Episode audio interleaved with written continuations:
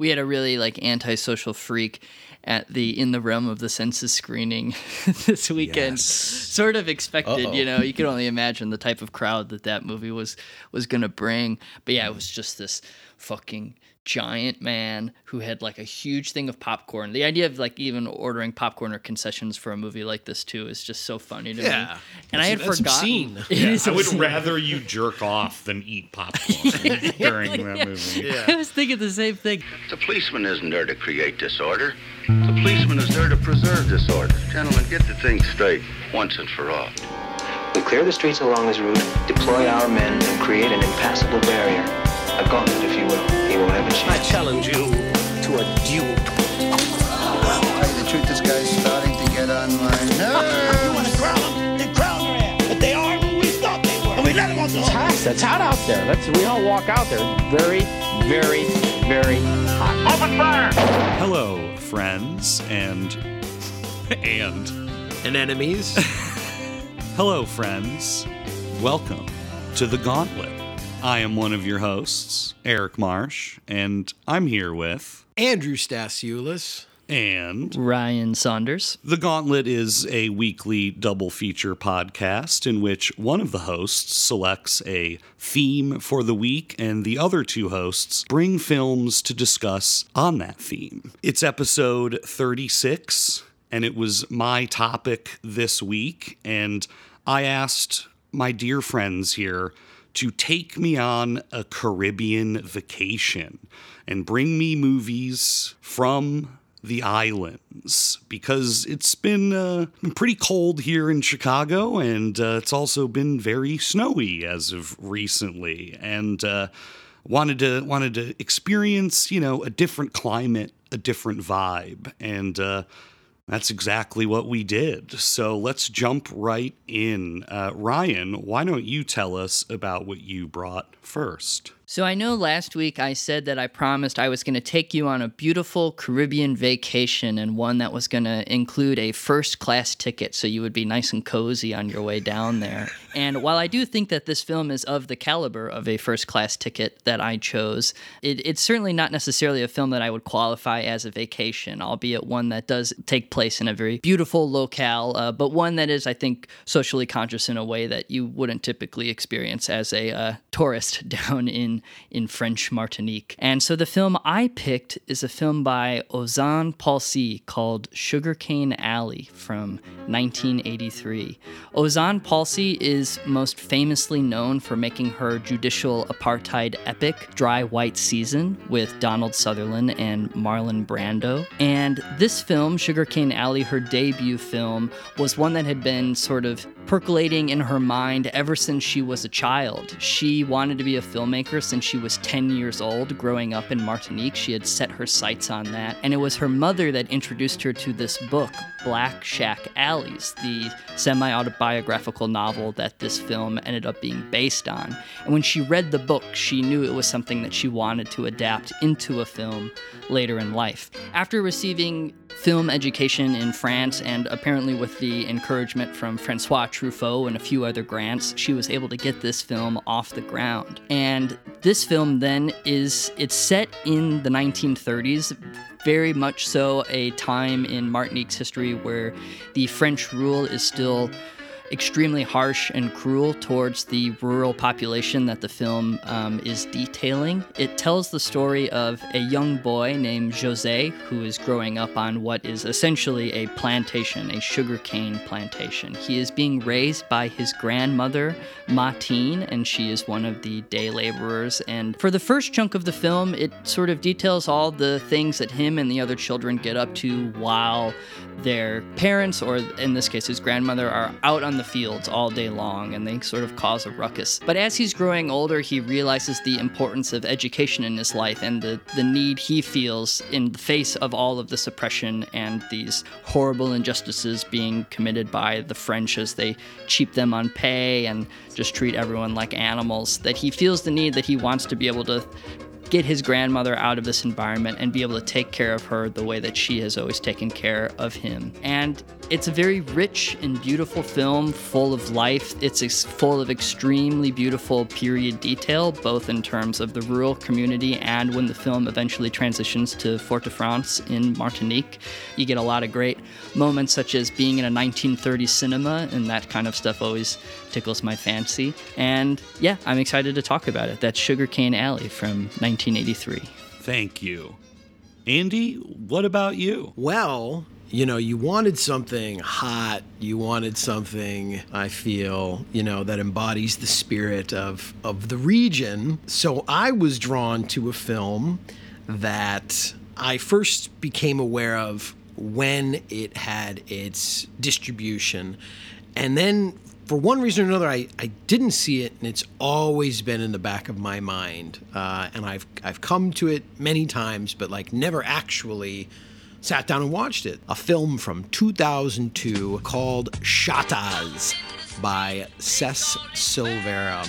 Shottas has a, a, a sort of interesting lineage. Uh, it, it owes much of its genesis to the tradition of hybrid uh, Jamaican dance hall music scene and crime film, you know, crime genre film. So this film was was put together to be a sort of early 2000s harder they come.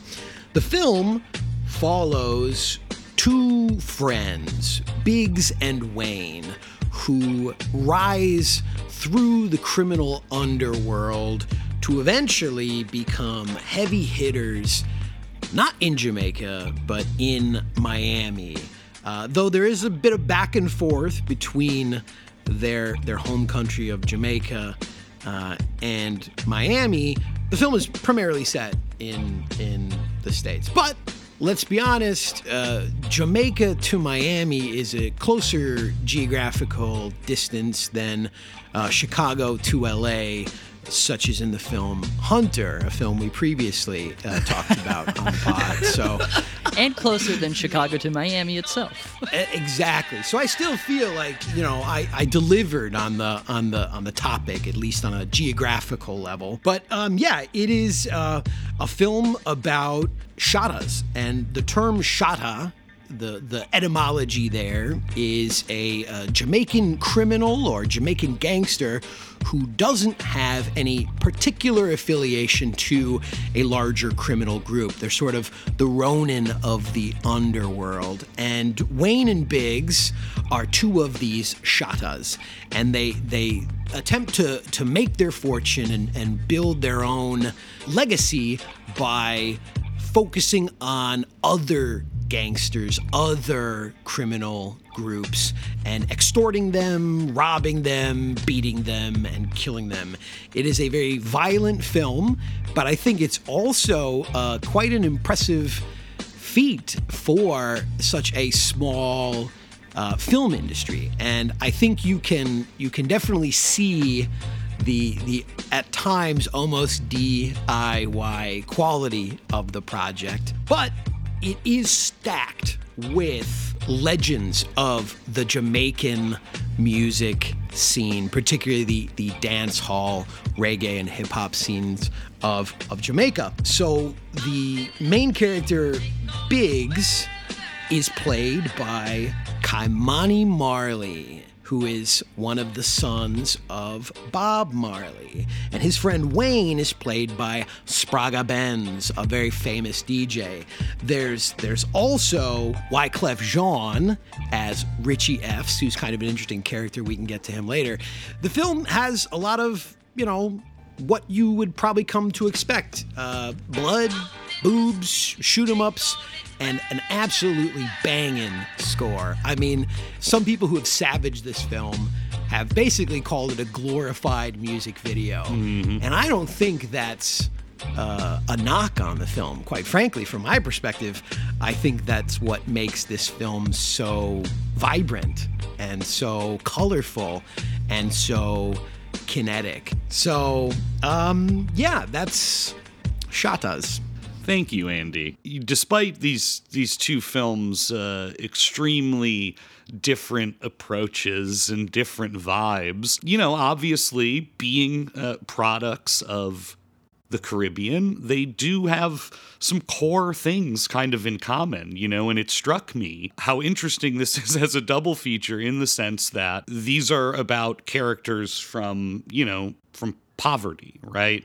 And there's, you know, two clear paths out of poverty, right? Education or crime. And we get the two, uh, not to say that there aren't, you know, XYZ other paths, but I mean, we get the two in these films, right? In Sugarcane Alley, we have Jose, you know, using education as a way to liberate himself and, and his grandmother. And then in Shottas, of course, we have the classic, you know, gangster story, right? Get violent, get rich, you know, or die trying. And yeah, that just struck me, right, as just sort of like the baseline of these movies, right? One veers in a totally one direction, one veers in a totally other direction. Uh, but you know, the legacy, of course, of colonialism present in both films, right? Mm-hmm. There are racial dynamics that are consistent, you know, uh, even though, yes, different countries, different colonizers, but uh, there are things they share in that regard in terms of the harshness of these characters' lives and where they come from. And the complications that arise in the path of liberation because even here with education it's something that is a completely fraught journey because the actual educational institutions that are set up are not working in the favor of Jose our protagonist at all. Yeah on a on a human level they're they're both very aspirational stories. You know the characters are are trying to claw out of what they perceive to be a very, very, very brutal existence. And yeah, when you point that other idea out, Marsh, you know, uh, uh, specifically about the colonizers and the colonized, both of these films are also exploring a, a, a post colonial environment to show how liberation is a very, very murky and complex term for the people in these places on these islands who who thought once they became quote free the sky was the limit. It was only up from here. And yeah in in both films and Ryan as you sort of even illustrate you know i think we have uh, two sets of characters who discover how rigged the system is in spite of what they perceive to be you know a whole new a whole new game a whole new set of terms now that we've sort of connected them i was thinking one of the major departures i felt anyway was that Sugarcane Alley felt based on like one person's specific existence, you know, and that was like brought to life. And Shottas felt like the experience of guys who've watched a lot of movies. Yeah. you know? That's interesting. I hadn't thought about it that way. It is like experience that has been filtered through media and representation and their own idea of like Jamaican culture and gang culture. These films obviously have quite a lot of departure points, but I think that that one does sort of get to the heart of what they're different approaches are. But that's not to say that Shottas doesn't have, you know, real life experience in it because I think it is like a kind of like nihilistic and ruthless portrait that has in its brutality like an honesty that it's like there really aren't a lot of you know sort of like redeeming qualities to these guys they are just going for it from from the beginning mm-hmm. and it's not really sugar coated in any way. And so you go like, well, that's got to be from experience of the the director, guys he knew, you know, people he knows. Uh, you can feel that in there, but obviously filtered through Scarface and uh, yeah, sure, know, yeah, stuff like that. Well, it's it's it's interesting that you bring that up because you know digging around and trying to find out more uh, there there isn't obviously like a huge discourse surrounding Shottas to be found on, on the internet or or you know academic criticism or anything like that. But one thing that i did discover was a lawsuit associated with the film. And the lawsuit is between the director Cess Silvera and a guy by the name of Richie F's. And when I saw the lawsuit, I, I immediately was like, wait, wasn't that a character in the movie? Why Wyclef Jean, baby. Wyclef Jean plays a character in the film called Richie F's, who's just another gangster that they meet in uh, Miami. Uh, and he's not Jamaican. You know, that's part of the thing in the film is like he's not Jamaican. But Richie F's was apparently, from what I could dig up, you know, he calls himself the co-creator of the film, and he is a guy, from what I could learn, that that was a bit of a gangster back in Jamaica, and so some of that you're you're you're picking up on actually comes from this guy helping to sort of be like, "Oh, I'll tell you some stories. Oh, I saw this happen once and you know, this is what it would be like if they were here, you know, that kind of thing." So, on a certain level there is uh from what we can gather, a, a, real person who who did offer some sort of technical advising on the film, and then was was uh, gifted with uh, you know a character that shares his name in the film. But apparently, yeah, Cess uh, and he fell out once the film received its its major distribution deal. The film began as just basically like a bootleg and uh, was was sort of in the early digital age of like home video sharing and DVD burning and that sort of thing. Like that's kind of how this thing started to spread as a cult film. And then Sony uh, Sony Pictures like picked up on that, you know, this film had a cult following and decided, fuck, let's let's let's get the distribution deal. So it wasn't actually distributed, in spite of it being made and released uh, in 2002. It wasn't distributed widely. Uh, and I should say professionally in the United States until 2006. And this is when the lawsuit between Richie F's and Cess Silvera popped up because according to Richie F's, Cess Silvera did not share the love when the money finally arrived. Oh no. I mean the intersection of gangsters and cinema and funding and money laundering, you know, it's always been rich and and you, yeah. we all know the biggest gangsters of all are the Hollywood accountants. Oh, so yeah. Uh, oh yeah. So has this lawsuit been resolved or is there still the chance that like we're going to see on the news like something with this filmmaker and Richie it's similar to the ending of the film itself. Yeah, no, I mean, I, I that's all I was able to like dig up. Okay, you know, I don't sure. really know what ended up happening there. I, I certainly didn't come across any like obituaries for either of these dudes. So I think they're both still alive and kicking. and, and apparently, Shottas 2 has been coming soon for about 15, 16 years as well. Maybe that's where we'll find the resolution of the story here. At one point, I wrote down uh, these films are about a, a, proper education versus a street education, you know. And I wanna I wanna focus, I guess, first on on the earlier films, so we can trace the trajectory uh, through, you know, from the 1930s all the way to the turn of the century. See what's going on here, Bobo. We're having a good time, Bobo.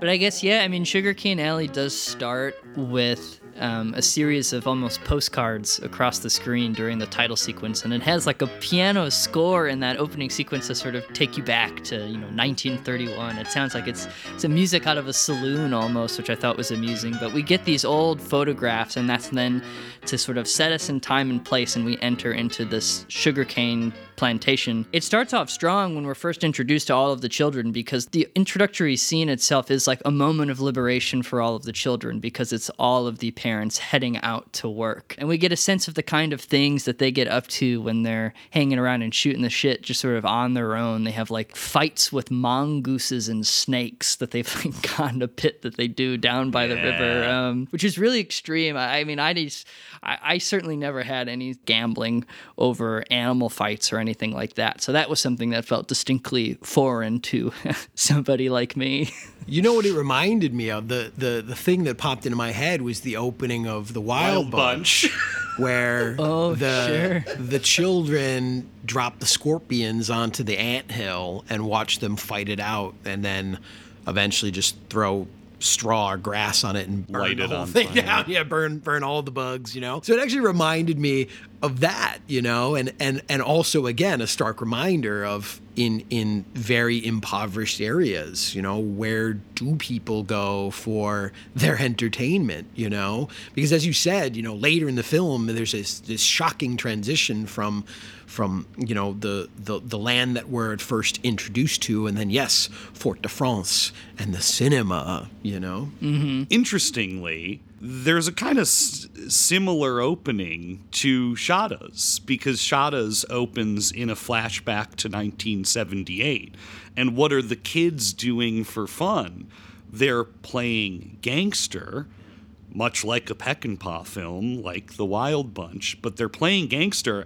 And I was cracking up at this opening because they're like, he's a, he's an undercover cop, and they like fake shoot a kid in the head, and they're like, you snitch, you know? yeah then one of them yells informer and then they shoot that kid right and i was thinking like you know again both of these films being these kinds of like coming of age stories in, in their own ways yes both opening with what are the kids running around doing you know in these communities I will say though that it does certainly have many universal qualities that I did find uh, extremely relatable, and that was the moment when Jose, when it's you know a sort of no parents, no rules, he ends up being the one that has to host everybody at his place, Oh, and it's God. all the kids from the neighborhood are in there, and they're like, "Where's the sugar? Like, get us some sugar." You know, like I know you got it stashed here somewhere. And he's like, "Really, my grandmother doesn't have any sugar," and yeah, it- you know, it's just like that chaos of thinking like, "Oh, I'm liberated. We we've got no no parents around. Like, let's have everybody over at the house." And of course, it ends in a disaster where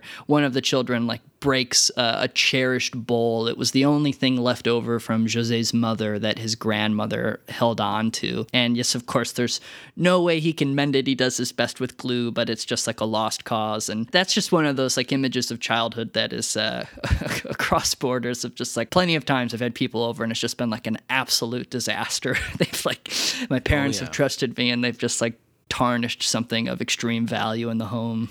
Yeah. Hosting hosting can often be a very thankless role. Yes. Uh, wherever you live. But yeah, I mean, even with all of that light stuff with all of the children, then we do get then you know the extreme harshness that's detailed with the adults in this community as they are working out on the fields and the way they're being treated by the French who are no better than slave masters in this film. Slavery has officially ended, but they are all treated like absolute garbage. I mean, you've got sequences of workers on the fields who aren't allowed to take a piss break and they're chastised for it and their pay is like immediately docked just to have to relieve their bladder. And then, you know, some of the adult members of the community like rag that guy later by saying like, "Ah, you're always pissing. Like, you know, you you piss like a racehorse. Like, what's your deal?" And he's but when he's actually given much less money than everybody else and he can like of already funds that were completely meager, there is like a somber quality to that then amongst all of them. Even though they were ragging him, they're just kind of like, God, this is just like so oppressive and awful. And yeah, you've got that classic scene then, right? Of course, of all of them lining up to get their daily wages, and it's like not even enough to spend in the economy of their plantation. To be, they still have to end up putting everything on tab in order to buy just like a handful of flour and a little bit of some pigtails to take home, you know? There's already in that sequence a very impressive uh, physicality on the part of the actors because in that scene, like I was, I was really sort of moved by uh, the the way that each uh, person in this village was was collecting their wages, like they they did so with anger. You know, they did so with like disgust. And mm-hmm. and e- each one of them, like in turn, seemed to sort of just like march up there and grudgingly accept those meager wages. Yeah, it's it's really good characterization too because it like immediately kind of sets up the dynamic that plays off in the background of Jose's story. You've got his grandmother who walks up to the booth and she's, you know, she's clearly not a rabble rouser, but she does kind of like paw the money in disgust and has a very calm but extremely frustrated demeanor as she shuffles off. And then you've got other members of the town like the man carrying the machete on his back and he kind of is just mocking the French as he saunters up, but he's still like extremely harsh when he takes the money to like make a point. And you spend so little time with them to the point like they don't have like, you know, extended scenes by themselves, but they're all end up being memorable because of that physicality when they're dealing with the French. And 12 Toes, that character is also very memorable because, you know, shortly into the movie when the kids are on their own, they uh they get real liquored up and uh, they they like yeah they they get a bottle of rum and some matches from like the store on credit and and they just start like downing the rum uh, and they all get really hammered and one of the kids sets 12 toes' house on fire because he's sort of like the angry man of the neighborhood and so the kids hate him and they're all just like rolling rolling around like old-timey drunks it's extremely convincing. It's like not to say that it's nice to see a bunch of children like frolicking around drunk, uh, but it is extremely amusing. And just talk about physicality, talk about how committed all of them are, and it's extremely funny and very convincing. And then it's like it's sad, but it's also like quite funny when then there's then a procession of all of the drunk children being punished for their behavior as Well, they're sure. being, yeah, know, as as as like the the townsfolk are trying, trying desperately to put out the blaze that they started. You know, I mean, it's it it is like yes, an amusing scene, and then the realities like kick in of like everything around here is extremely flammable. You know, I mean this these these shacks are all made of very very dry wood, and they're all kind of surrounded by very dry, uh, very dry tall grass. Yeah. So and especially like brittle structures too. Yeah, it is remarkable that it didn't spread. Uh, they really they did actually dodge a bullet there. Yeah, those kids went very hard and very fast. Even I was like, I was thinking, man, if as an adult, if I if I slammed rum, horrifying yeah, if I slammed rum the way that they were, like I would have probably been in the exact same boat. of course, it's not all fun and games and rum for Jose, uh, because unlike the young protagonists of Shottas, who don't seem to have any uh, mentors or father figures around, Jose does. There's an old man who lives in his village, Meduse, and this man in particular, along with his grandmother, is the one that sort of encourages um, critical thinking on his part and, and storytelling as well, because Meduse is sort of like, I think he's like first generation, like his father was a slave from Africa. And so he's telling Jose stories about Africa and stories about his father and helping him form his identity, right? You know, who is who is he? Who am I in this small island country, you know, in this rural cane field? And so he tells him, you know, these sort of larger than life kind of tales and really helps his development, right? There's also a great deal of melancholy in the stories that he's telling him because he does explicitly acknowledge the fact that he will not be returning to Africa, even though when he talks about maintaining that connection to the past, maintaining that connection to Africa, and how Jose might eventually return there. And Jose says, Well, we'll go together, Meduse. Like, I will return to Africa with you. Like, that will be wonderful one day. And even Meduse says, I will only return to Africa when I am burned and I am ash. Like, that time has ended for me. Yeah, I, I felt that there was this swirling of generations being established uh, here. This tapestry of of three different generations uh, in front of us. We sort of had like the past, present, and future all being uh, laid out for us here, and and I agree because I, I found Medusa's stories to be, uh, yeah, almost melancholic. I would also say like elegiac, but also in so much of what he seems to be telling Jose, there's a sense of you know complacency in his existence as well you know in the past i've been here so long i've seen it all my father was here and and you know this is this is our lot and and he talks about accepting nature and accepting what you can't change and you know living peacefully with that uh, that knowledge, and you know the the the the parents of of Jose and the other kids, you know, they are angry. They are in this present moment trying to to to fight against this injustice and and to speak out of, of it. And and Jose of course representing the future you know the the the next generation to come. And this idea again of of each generation wanting the next generation to to do better to have more to go farther. Because we have those parallels but we also have the parallel of Jose's lessons. You know he's he's getting lessons from his you know from from Meduse but we also then see glimpses of another form of lessons he's receiving a different form of education, a more, shall we say, hierarchical, institutional form of education. He has to learn then to sort of play that game too once he's in school, and there, he has to deal with that hierarchy and like how the only way that he can make his way through school and reach out to, to schools outside of the one in his community is sort of playing the game, following along with sort of the, you know, not necessarily standardized tests, but at least the the educational system that the French have set up for them. He has to sort of conform to that system if he wants any sense of being able to later get scholarships or find himself moving outside of that community. One of the biggest roadblocks that he encounters um, on his educational journey outside outside of the institution itself is with this woman named Madame Leonce.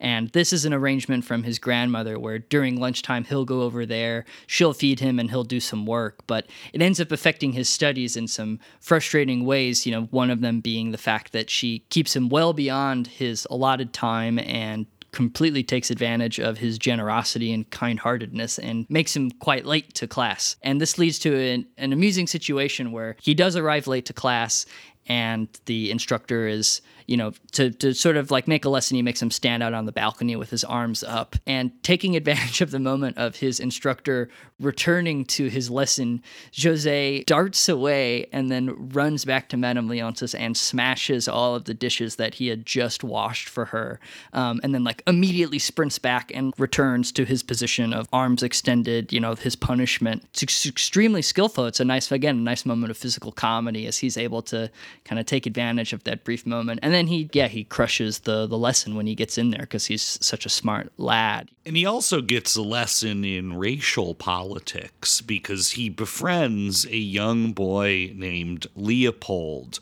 who is half white.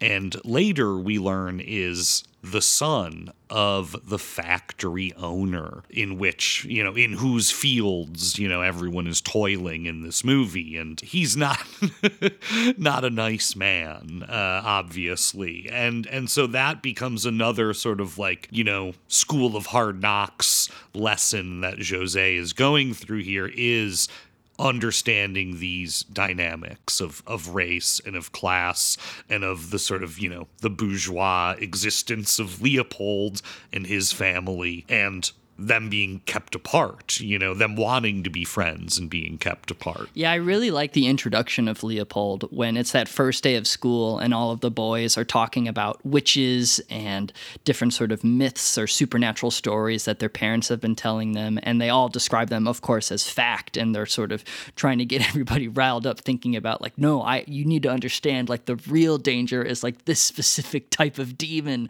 that is coming after all of us. But Leopold is having none of it. He sees that as something that in his internal conflicting emotions about his own identity and his mixed race and his father who is very much uh, an extremely racist person who doesn't want him mingling with the black children. He doesn't want them playing with them. He lashes out at them and saying like oh your superstitions are just like absolute nonsense. You you know you, sh- you shouldn't be believing in any of this stuff. And it was like a great moment that sort of reflected like that kind of identity that's being torn from like feeling like he wants to be included amongst the group but then he's having like such a tyrannical and horrible father that is denying him the pleasures of childhood and even in that sense of being able to connect with the your peers. I mentioned this to to both of you like prior to us recording, but my my first awareness of this film came about an hour into it when I realized like, oh, I, would encountered this before, and and I I discovered after clawing the cobwebs of my brain aside that that I had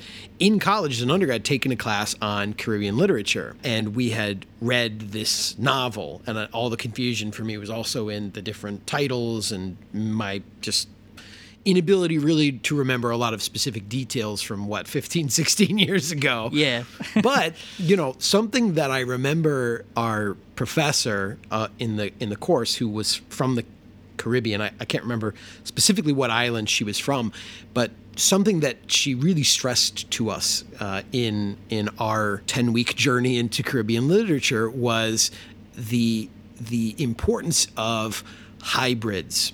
Uh, hybrids and, and hybridization in a lot of Caribbean literature because so much of the cultural, social, political, linguistic experience of people from these regions is an existence of like of that of uh, a sort of amorphous sense of identity of being between places being of several different nationalities you know races origins and a lot of that struggle in identity from so many of these places is with this question of what am I? Uh, where am I from? Where are my people from? To whom do I really belong? And in the case of Jose, right, uh, you know, he's there in, you know, in a department of France and going, Am I African? Am I French? Am I Martinique?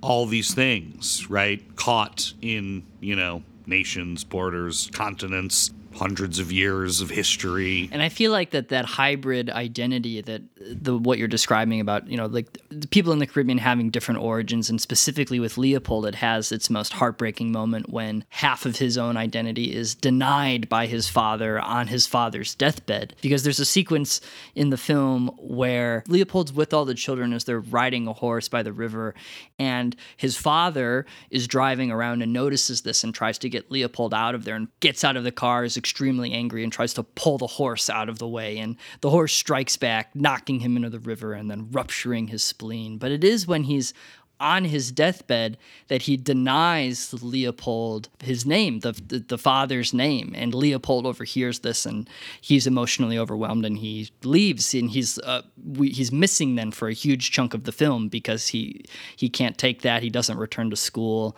and it's a crushing moment for him and it's a moment that reveals the French colonial outlook. Oh, maybe we'll mingle with you, but you'll never be one of us and you don't actually belong here. And the second half of the film really is kind of a, a reflection on death and loss. You know, as in the first half, it's like building up this community, this town, this city, the country. You're getting, you know, all these different, you know, people you meet. And then, yeah, at the halfway point as well, it's not just Leopold's father who dies, but Meduse also dies. And this is a, a very beautiful and, and, heartbreaking sequence as well, where Jose cannot find Meduse, and, you know, they're really tight. Uh, and even though his grandmother is like, just leave him alone, you know, stop being a pest, he knows something is wrong. And so, in a very touching, like, moment of urgency, like the whole, you know, shack alley, you know, light their torches and grab their machetes and go looking for Meduse in the fields. And there's very, very stunning cinematography in this sequence of the torches coming over the hill of the fields. Yeah, I mean, it looked really really nice on the copy I watched, but it's just one of those moments that's so stunning and clearly does some really interesting things with light and low light that I was just desperately wishing I was in a theater seeing it on film. The idea of seeing that moment specifically, just the torches lighting the sugarcane fields and then all of them moving through it, because it's primarily darkness and it's these little pockets of light. God, to see that projected, I'm sure it's really quite beautiful. The digital code will never handle that low light. There's no way. No. But uh, no, no. Yeah, ultimately, Meduse has collapsed and died in the cane fields. The fields took his life, you know, and and correct me if I'm wrong, but it was uh, sort of a purposeful act on his part. Yes, because I can't remember specifically what he brought, but he brought his like traditional death stuff with him, uh, which was signifying that it was like an active choice on his part, and he was conscious of what was about to happen, so he was returning to the land in in that fashion. Yeah, it's it's it is a a very beautiful sequence that again echoes for him in death so much of what he had uh, espoused to Jose in life. You know the the secrets of creation, of life and death, and an acceptance. You know, not uh, not a, a, a desperate sort of fight against that current, but to to move with that current. You know, that's Medusa's like big parting lesson. And I think the last thing he says to Jose is forget your name, but never forget that. You know, forget forget everything else, but never forget this lesson. You know, that everything works out for the best. You know, if you just sort of accept it, you you you go with the the flows of of the world around us. So yeah, you know, Medusa just just goes out into the world and and and returns to the world, you know and the community is, is conscious of that. And that's why it was so remarkable when it does cut from the discovery of his body it then takes you into a scene that is just something that you would never typically see in like the standard film of the western canon where you think that this quote unquote funeral will be a somber affair but it's the exact opposite. It's just like this joyful celebration of medusa's life. You know jose is is clearly you know quite distressed and sad upon like sitting in the room with Medusa's body. But when everyone in the community is talking about Medusa, just after finding his body, they are just extolling his virtues and talking about the way that he's affected all of them. Yeah, that song is amazing. And uh, what's that guy's name? Saint uh, Saint Louis. That guy's like verbal. He's like kind of the MC of the little uh, little community they have. And yeah. uh, God, yeah, he's he's killing it. I'll put that sound in right here.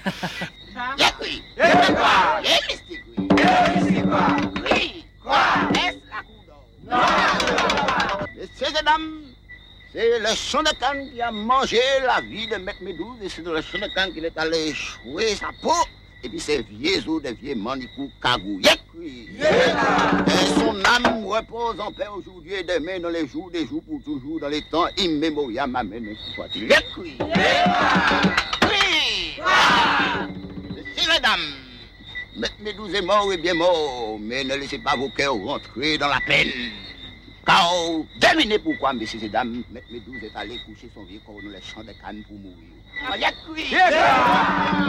But we also get a, a, close brush with death, but not quite, as Mateen has uh, the first of a, a, series of health episodes when she uh, has a stroke.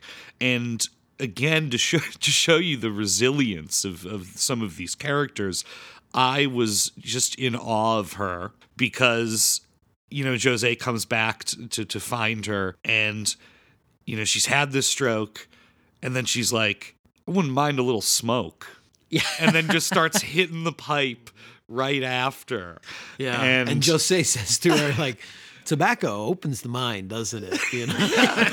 and I was just like, yeah, go off, you know? Yeah, this is definitely one of like the great grandmother films. You know, it, it belongs in the canon of just like the lovable, wonderful, resilient grandmothers and the way that they affect our lives. I'm glad you said that, Ryan, because I did actually like explicitly think of Hsiao-hsien's A Time to Live, A Time to Die mm. uh, during this film, which has a, a similar, just like rock of a grandmother figure who you know goes goes through a lot uh, sort of in the background you know? yeah and it's always clear watching those types of movies too that you know like this grandma is destined to be dead by the end of the film and of this course. film is constantly flirting with that obviously but it is when you have a grandmother that's that resilient and that rock solid in your life you know that the only way this film could reasonably end is with your transition to adulthood being the passing of your grandmother. Well, and I did discover as well, and you,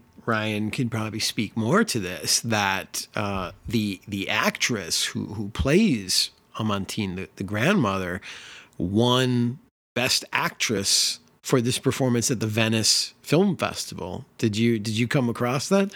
And she I was, did, yeah. She was 76, I think I read. So, you know, clearly the Italians also felt uh, truly one of the great grandmother performances. Yeah, that's what Euzhan Palcy says about the film was that at the time no one wanted to touch it. It was like a period film about an island in the Caribbean by a black woman that no one had ever heard of. Like not only was it a woman, it was a black woman directing a feature picture. But she says, yes, it walked away with five awards at Venice.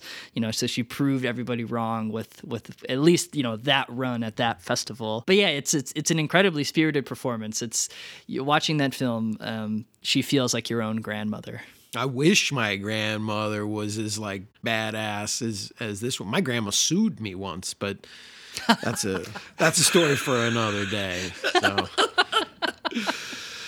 and and so eventually Jose of course excels at school and this allows him to go to the fancy proper French school in Fort de France, uh, which is the capital in the big city uh, on the island. And that's a great sequence, too, when Mateen and Jose show up to the city and just how, you know, loud and busy it is. And especially Mateen is just like, God, I hate this shit Yeah. so much, you know? yeah. how do people live like this? Yeah.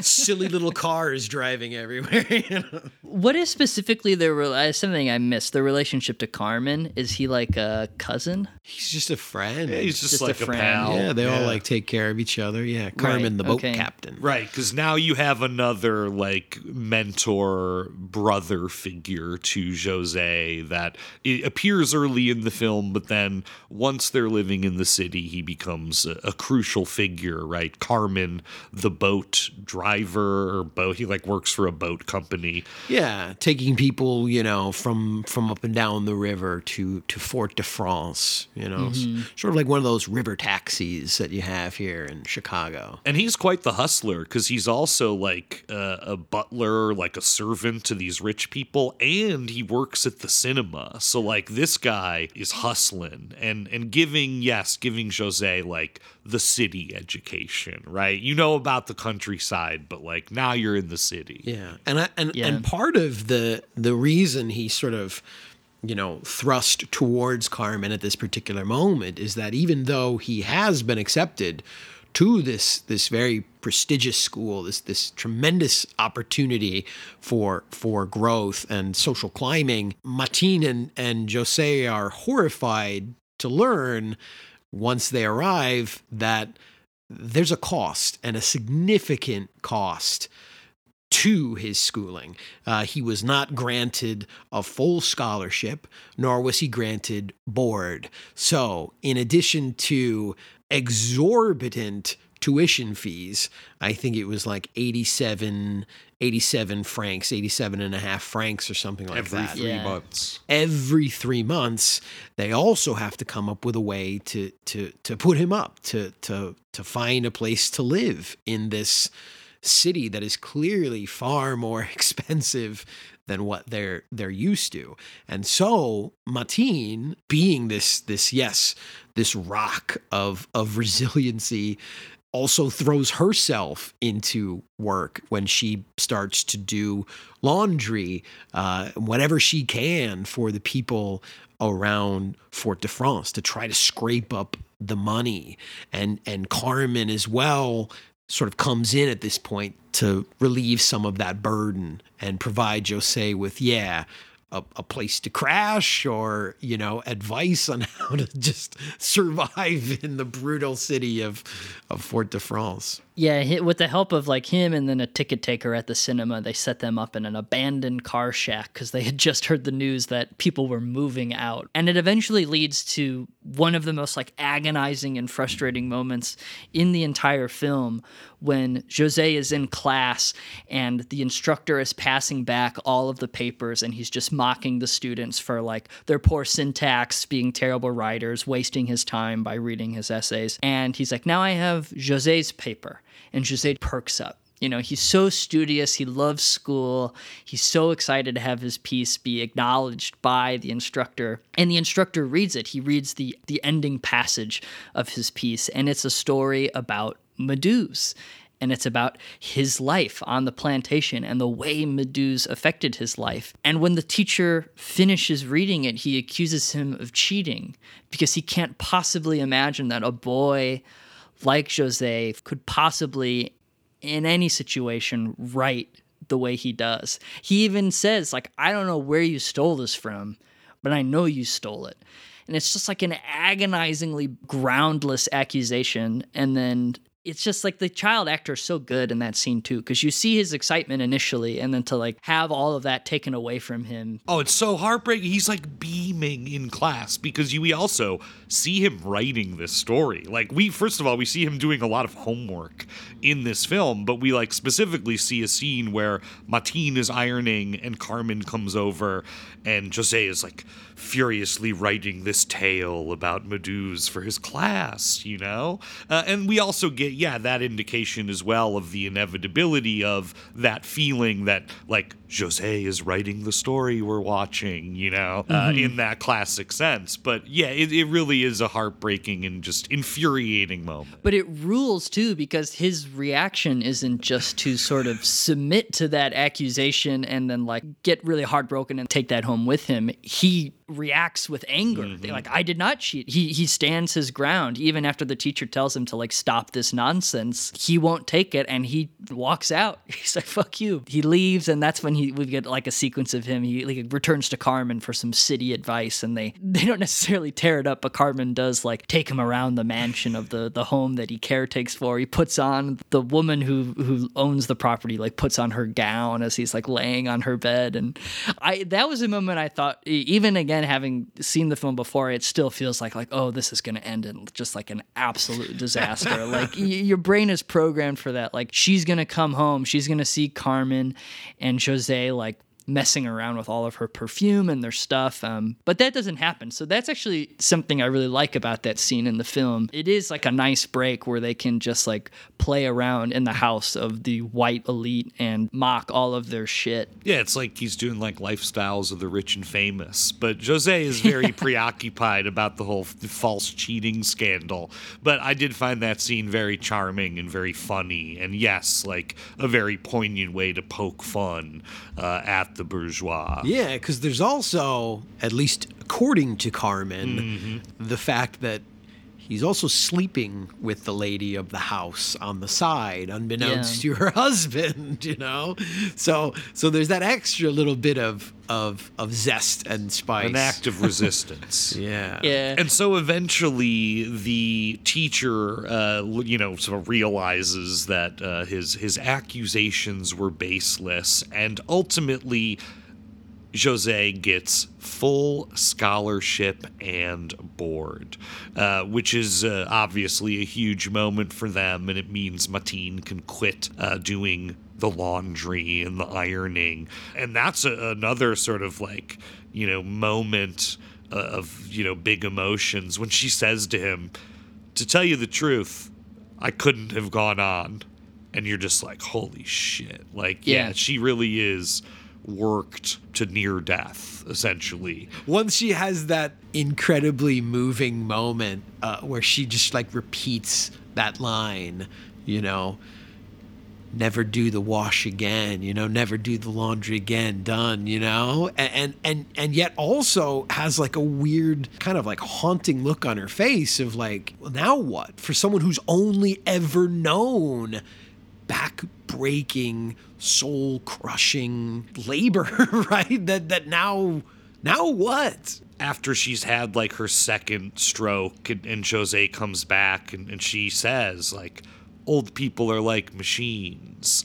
And what happens when the machine is no longer working right? And that's in her case like she's like this perpetual motion machine that's just been working her whole life all day every day to get by and now she's just gonna chill out i don't know No, no, no.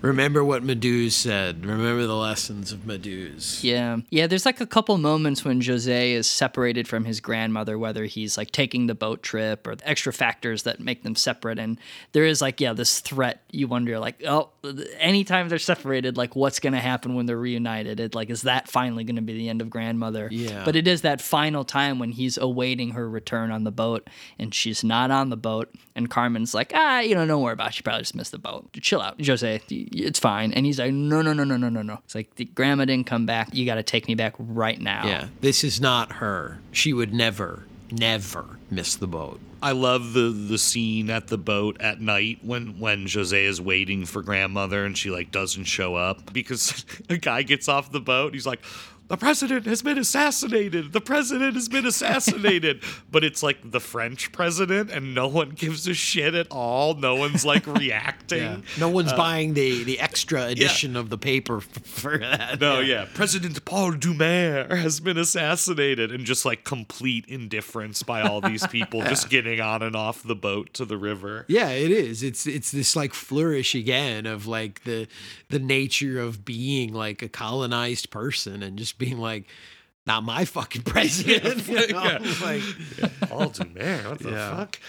Jose's life all builds up to essentially a dual climax, which is the climax uh, and ending of the film as he goes home back to Sugarcane Alley to check on his grandmother. He finds her in a sorry state. She's not feeling very good. She's had another episode. And at the same time that this is happening, Leopold who has been missing since his father's death, has been arrested by the local police, allegedly for stealing a ledger at the factory that would, as uh, one character put it, prove that Whitey is cheating us. And so I think the implication there being that Leopold, with his father's denial of the name and inheritance and, and the acknowledgement of him before his death, Leopold has, yes, like, you know, a vendetta against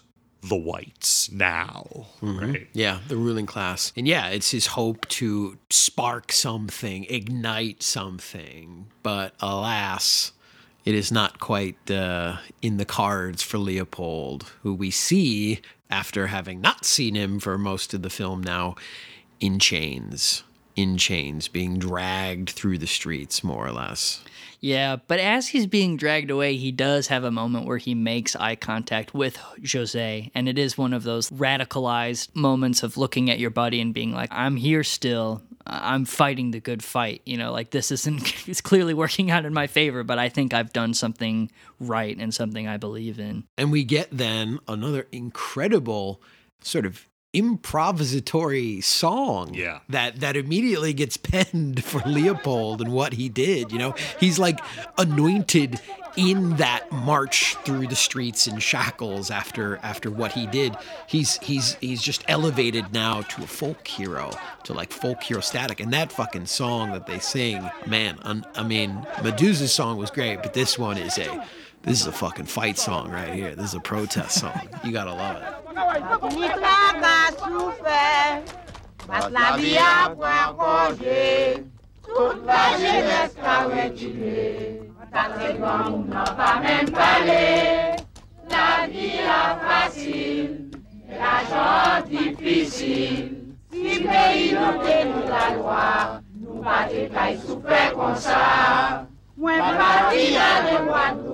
Mwen gade sa ki ka pase, mwen diwe mwen dini, mwen awe la, men si yon ki nou la soupe, neta la ki yon kwa nou anje, kwa kwa nou ke ki ka itiwe sa, mouta ekouta, nekouta ekweyan, yes maman pe pa kebe, yo nan peya, la vi a fasil,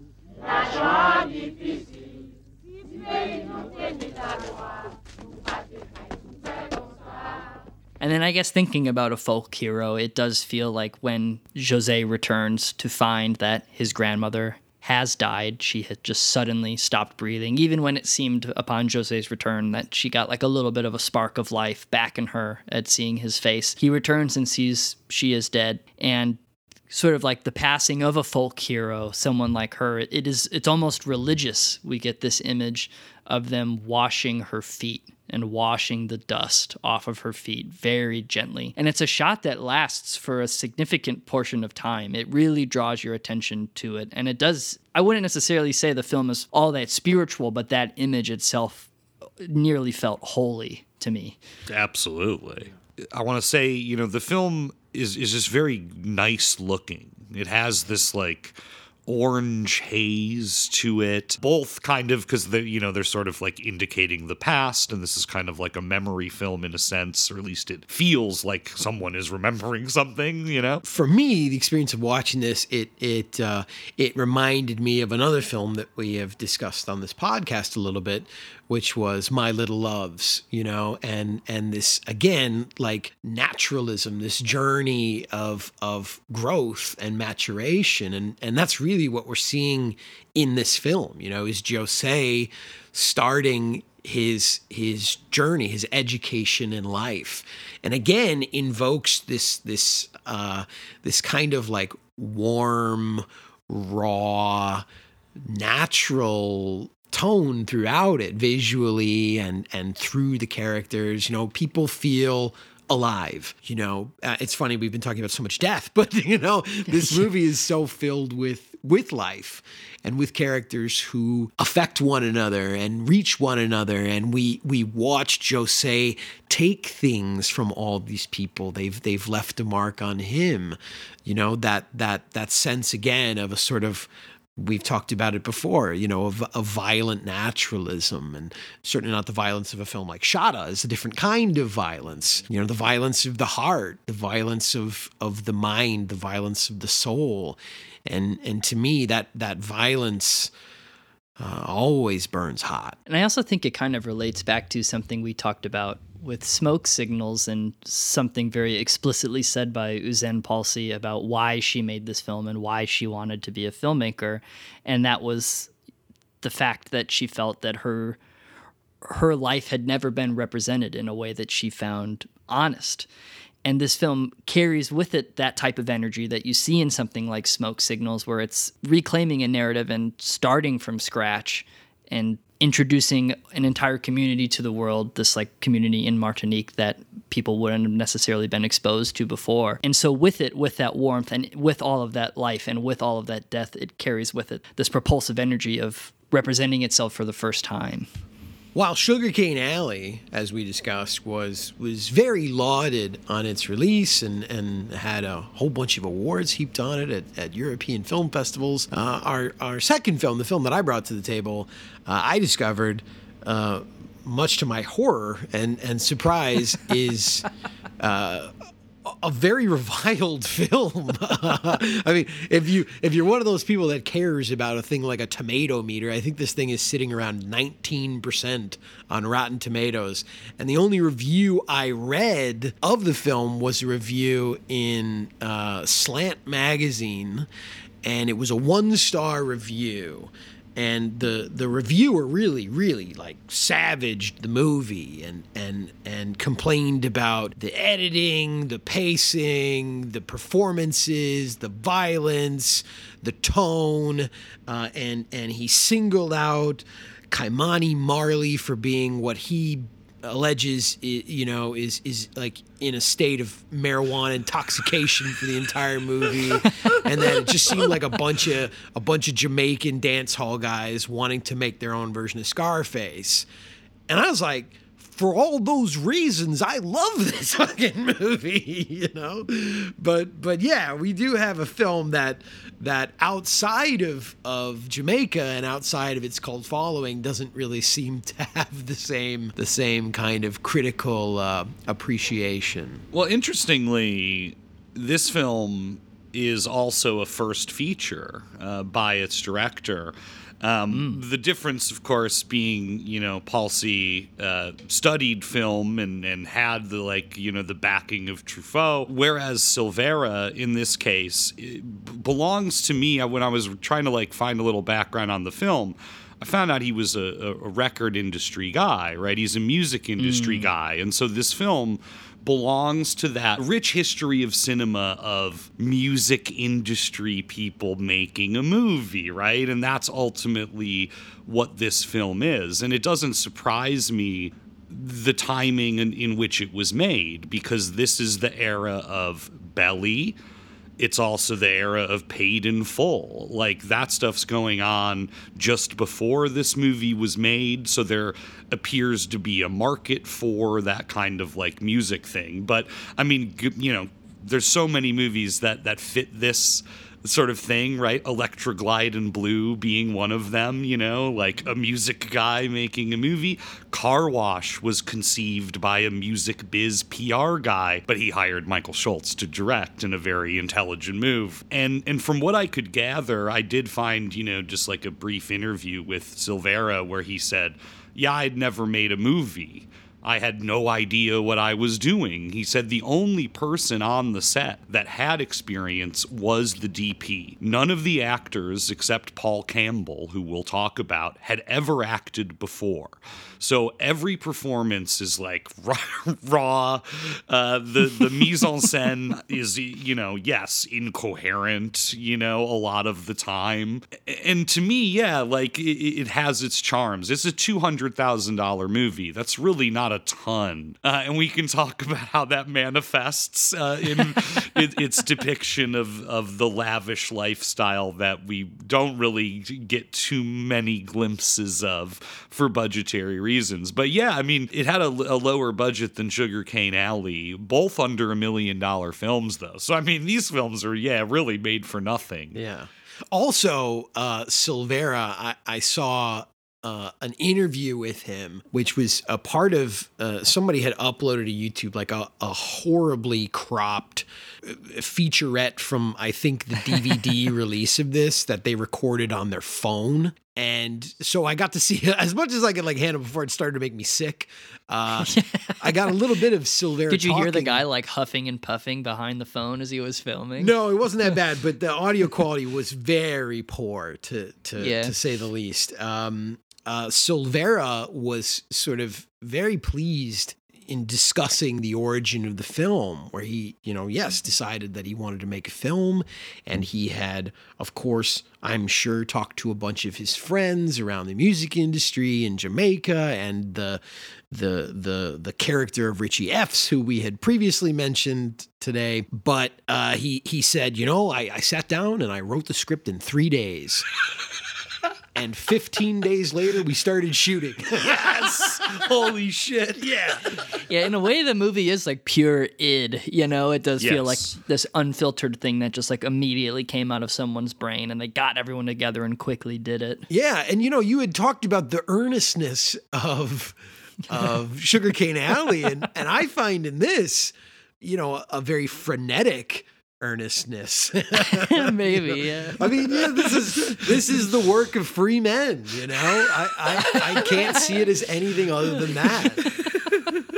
I mean, it is it is a it is a messy a messy messy film, but but I think that that speaks to also what the film is is about and what it's exploring you know this this very sort of slapdash approach to bettering oneself in life you know? Sugarcane alley we see people putting in the work and we see people struggling and and and abiding and and existing in a in a sort of almost you know grace. But here it's it's the complete opposite of grace. There's nothing graceful about anyone's attempts at at improving their lot in life. But that being said, you know, I, I do like think that there there are some moments of of of beauty in the film. I, I think the whole opening sequence of the movie, which is sort of a prologue for for what's to come, uh, almost like gives us a glimpse into another movie altogether. Yes. It really does cuz yeah, when the film started, it's funny. I it was clear when you had chosen the film and I was like looking it up and just seeing what it was all about. I also came across a lot of this like very intense, you know, criticism against the film, the way people have responded to it and the way people think about it. But when the film began, I was like everybody's wrong. This is great. I, I I'm into this. Like it looks nice. Like I, I'm fine with these children's performances. I can I can ride with this. But yes, unfortunately, it, it abandons that that little. It almost feels like a mini short film prologue that that kind of feels like slightly detached from the rest of the film. Yeah, yeah. I, I mean, again, I think that it, you know, without like leaning into like the obvious jokes that even like that reviewer I mentioned like uh, could bring up about the fact that probably everybody on the set was just smoking weed constantly. I mean, I, I, I was like every time somebody lit up a joint in this movie, I was like, that's real. Yeah. Like, that is not that's not Yeah. phony weed. They are they are they're getting high in this scene. Uh, you know, probably at times uh, the production would be a little bit tighter. I think also there's a big difference between the the production uh, when it's in Jamaica and then when it's in Miami, and that there's probably a lot of you know very specific reasons why you know uh, in Jamaica they they probably were were treated like royalty wherever they went. You know, these so many of the people that are in this film are, you know, icons of the Jamaican music scene, you know? I mean, to say nothing of a guy like Ky-Mani Marley. I mean, he's he's a legacy of of arguably the most famous Jamaican musician of all time, one of the most famous musicians of all time, Bob Marley. So they, they certainly would get more bang for their buck in Jamaica than they would in Miami. They're just some like broke ass production in Miami for sure. And the the yeah, the difference in, in the sections is palpable. Like the first 40 minutes of the film does is in Jamaica. And it's pretty colorful and it's a lot of steady cam and it's really fluid. And when I was reflecting on the movie afterwards, I came to the conclusion with no evidence that they shot the Miami stuff first and then shot the Jamaica stuff later. That's just what it feels like. The Jamaica stuff to me felt more accomplished. They had more gear. They had like lots of steady cam shots. There are like none in, you know, Miami or at least not a ton relative to like how they were moving that camera. I mean, they do feel like different films. Yeah. Uh, in a sense. Yeah, the Miami sequence feels like sludge compared to the Jamaica sequences. They were a royal production in Jamaica, and in Miami, they were just like another group of guys making an independent movie for no money at all, not worth anybody's attention. I, I also like kind of embrace that in the sense that you know we start with it with a with a glimpse into a a more pure kind of existence you know of youth and of growth and of life and and you know they they want to get to Miami particularly Biggs wants to get to Miami because there is a bit of back and forth, right? So the film opens with this this prologue in 1978 when we're introduced to uh, a young Biggs and a young Wayne, you know, and these these friends living on the streets of of, of Kingston, and they're as Marsh mentioned earlier, playing police and thieves, I think is a better way of putting it than cops and robbers. But uh, yeah, you know, they're they're they're young and and they're innocent, and the sequence like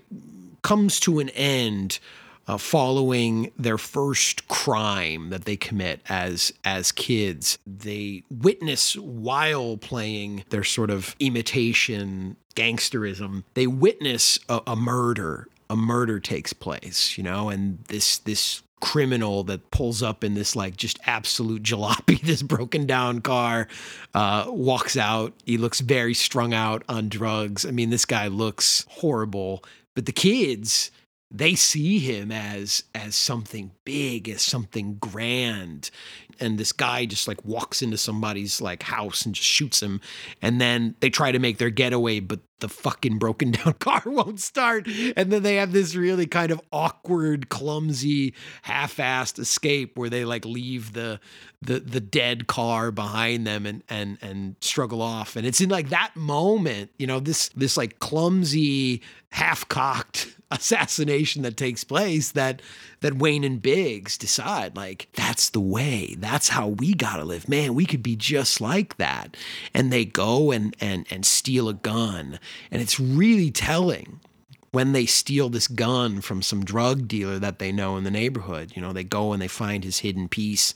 And they they they they steal away with it. They say we're rich now. And then that leads to them deciding to to hold up a delivery a delivery driver and they themselves have a very awkward uh, yet shockingly violent uh, encounter with this delivery driver. You know, they they stick him up, and the guy's of course like, "What the fuck? I got a couple of like kids. I mean, they're like ten years old." And it's it's also this like this horrific moment of this realization, I think that that crime is is is changing, that the nature of crime is changing, that the youth are getting more and more violent at an early point in their lives, and that you know the violence even in that moment seems so so senseless. That in that opening sequence, there's like such a striking and vivid image that I think really speaks to what you were just saying about the shocking quality of youth violence and the violence trending younger and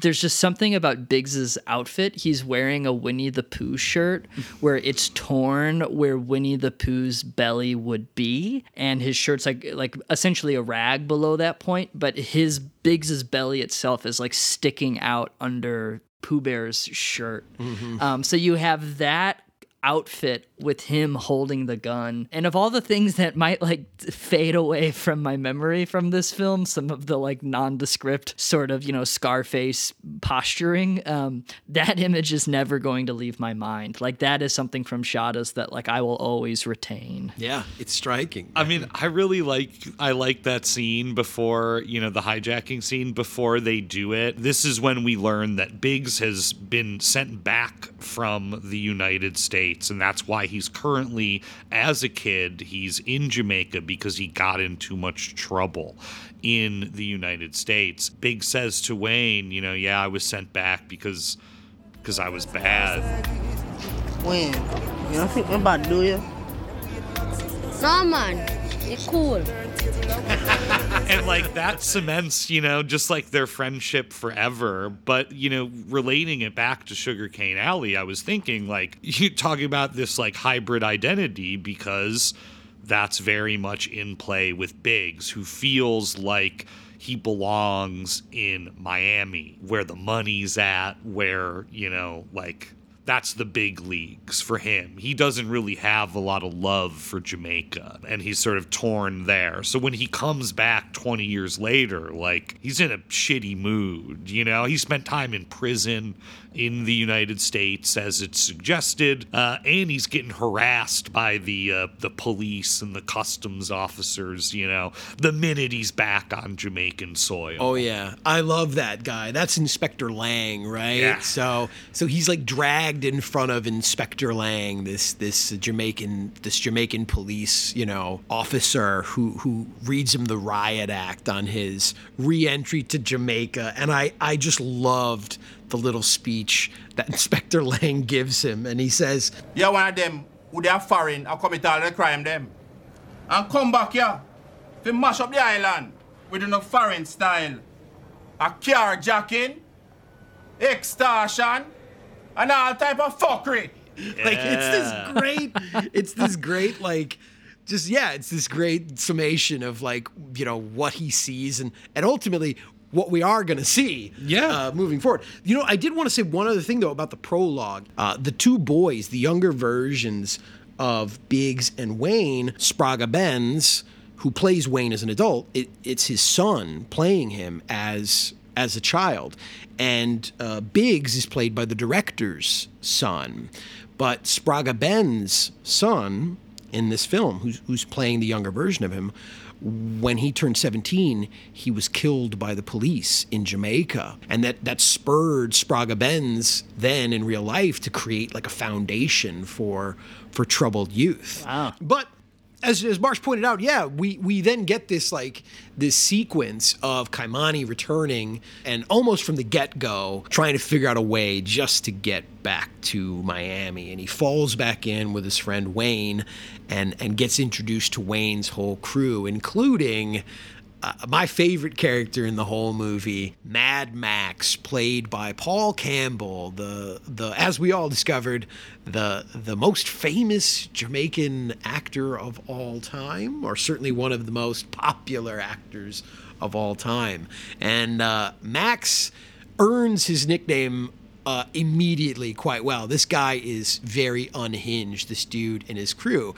And in fact, Biggs is quite shocked at at the way like Wayne and Mad Max like do business because very early on they they go to this sort of like extortion ring you know where they're offering protection to people and they go to this car dealership with this guy Mr. Chin a, a Chinese man living in Jamaica and uh, apparently Mr. Chin hasn't been very forthcoming with what he owes and they simply like gun him down right in the middle of this this car dealership and Big's reaction I loved it right afterwards this is how y'all live like I mean what the fuck Oh, yeah. in Miami we do it a little bit more professionally Mad Max is the Waingro of the crew, you know? And I was thinking these guys were for sure watching a little heat behind the scenes and and Mad Max is yeah, he's the he's the wild card. And you know, my favorite moment in the film, my single, you know, talk about images Ryan that I'm never going to forget. It is of course when Paul Campbell appears to be uh, smoking a joint throughout this reggae crime montage. And then it's revealed that he, yes, he's smoking a joint, but it's not in his hand, it's in the hand of a severed arm that he's putting in the dumpster. And it's it's really funny during that sequence because every time they cut back to him smoking that J, it is clear that his hand is like bloodied and something is wrong with it. But it's like a pink, like weird pasty blood, like he's got shrimp paste on his hand, and it confused me enough to the point where like I truly wasn't even considering the fact that it was not his hand. I just assumed he had gotten in some sort of brawl that would have been revealed in that montage. Um, so yeah, it's a very funny and and shockingly funny moment. Yeah, and he also has this like this bit uh, as you know the bodies are piling up and and murders are being committed left and right, where he starts tallying.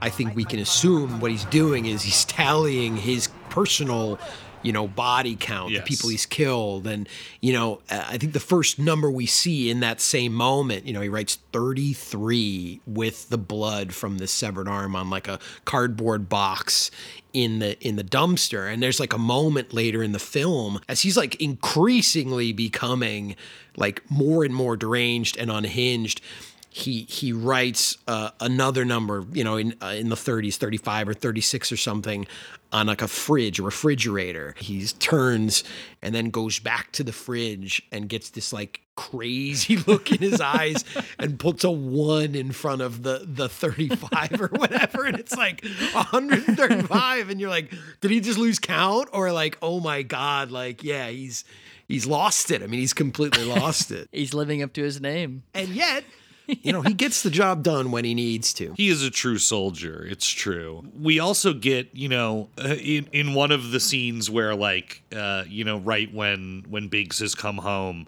uh, Marley is definitely like so. f- His his eyelids are shut during Oh, like yeah. an entire uh, di- dialogue scene between him and Wayne.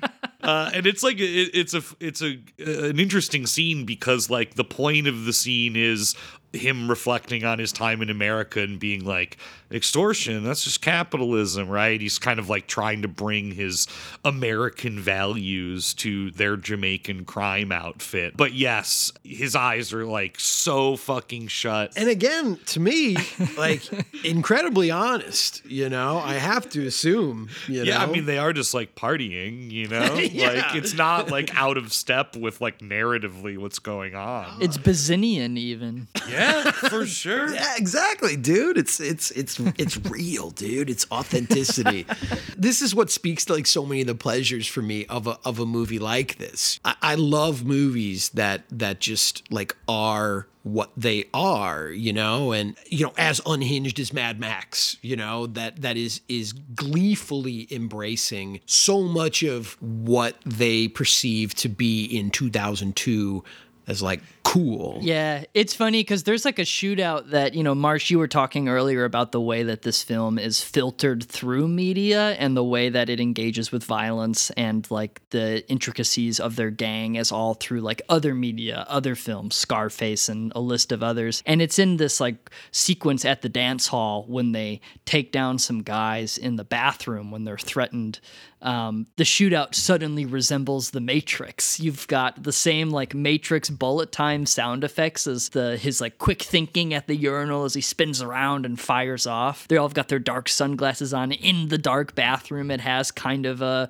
a weird tint to the image that feels like it has the same type of post processing that the film in the Matrix had. Well, and what's really interesting to me then in a film like this is like I I quite liked how they staged that bathroom shootout and then it's followed by like no exaggeration one of the clumsiest shootouts I've ever seen, which is the sequence on the motorcycles where Wayne's brother is gunned down by another gang or police cops. Oh right, Detective Lang and the cops gun down Wayne's brother and another pair that's on a motorcycle next to them. And this sequence loses like spatial coherence immediately and is like insanely fragmented. I mean, I, at that moment, I was like, woo, okay, this is really rough. But like the subsequent action scenes are better than this one. This is like the real stinker to me. It was just like, it was totally nonsense. And there's repeated shots of this woman's thong. I think there were two women that got shot, Yes. but they felt the need to show the same thong because it seemed like they were missing another image of that woman being shot off of the motorcycle. Mm-hmm. So it looks like a woman is shot off the motorcycle and then she's back on again because we see her thong again and then she's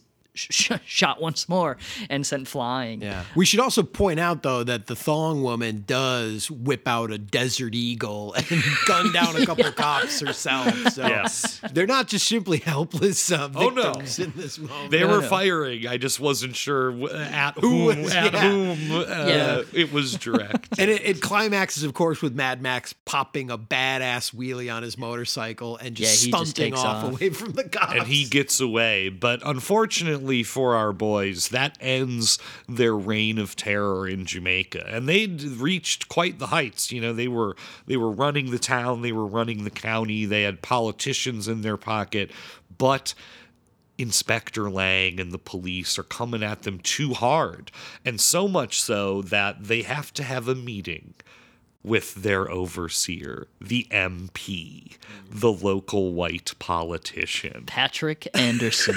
Mr. Anderson. yeah, Mr. Anderson. Yeah, dude, they totally got fucking blazed and saw the Matrix and, and just like just sprinkled bits of that wherever they could.